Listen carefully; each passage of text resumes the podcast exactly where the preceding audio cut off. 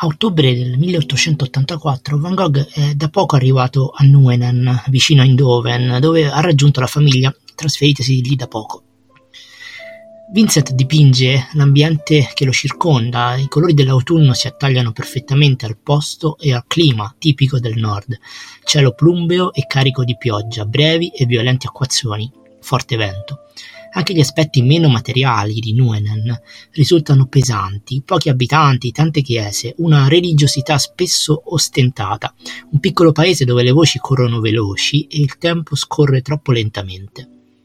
La presenza della famiglia non lo aiuta a dare sfogo alla sua creatività. Vincent si rifugierà nelle botteghe dei tessitori e girerà per i campi alla ricerca di contadini da dipingere. Come un bimbo davanti alla ruota delle giostre, resterà a bocca aperta davanti alla fatica dei lavoratori, si lascerà ispirare dal loro sudore, dal loro umile spirito di sacrificio. Ma prima di tutto, appena arrivato a Nuenen, Van Gogh dipinge l'ambiente in cui si trova a vivere. Pare che si possa quasi udire il vociare fitto dei fedeli davanti alla chiesa. E poi si percepisce il freddo, eh, guardando come sono coperti i passanti dagli abbondanti vestiti.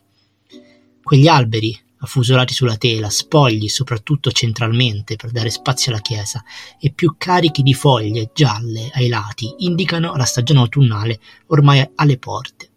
Infine proprio la chiesetta, semplice nella sua austerità.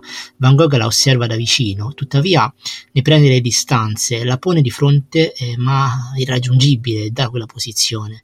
Ci sono diverse barriere che gli impediscono di avvicinarsi, le persone, la siepe, gli alberi. Le finestre si vedono, ma la porta d'ingresso è fuori dalla visuale dell'artista, nascosta e oscurata dai tratti di un pennello che scalpita invece per riempire tele ben diverse da questa.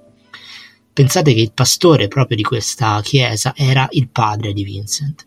La tela che misura 41 x 32 cm fu rubata eh, dal museo di Amsterdam il 7 dicembre del 2002 e poi ritrovata dalla Guardia di Finanza di Napoli nel settembre del 2016. Adesso è tornata a casa al Bangkok Museum. Thank you.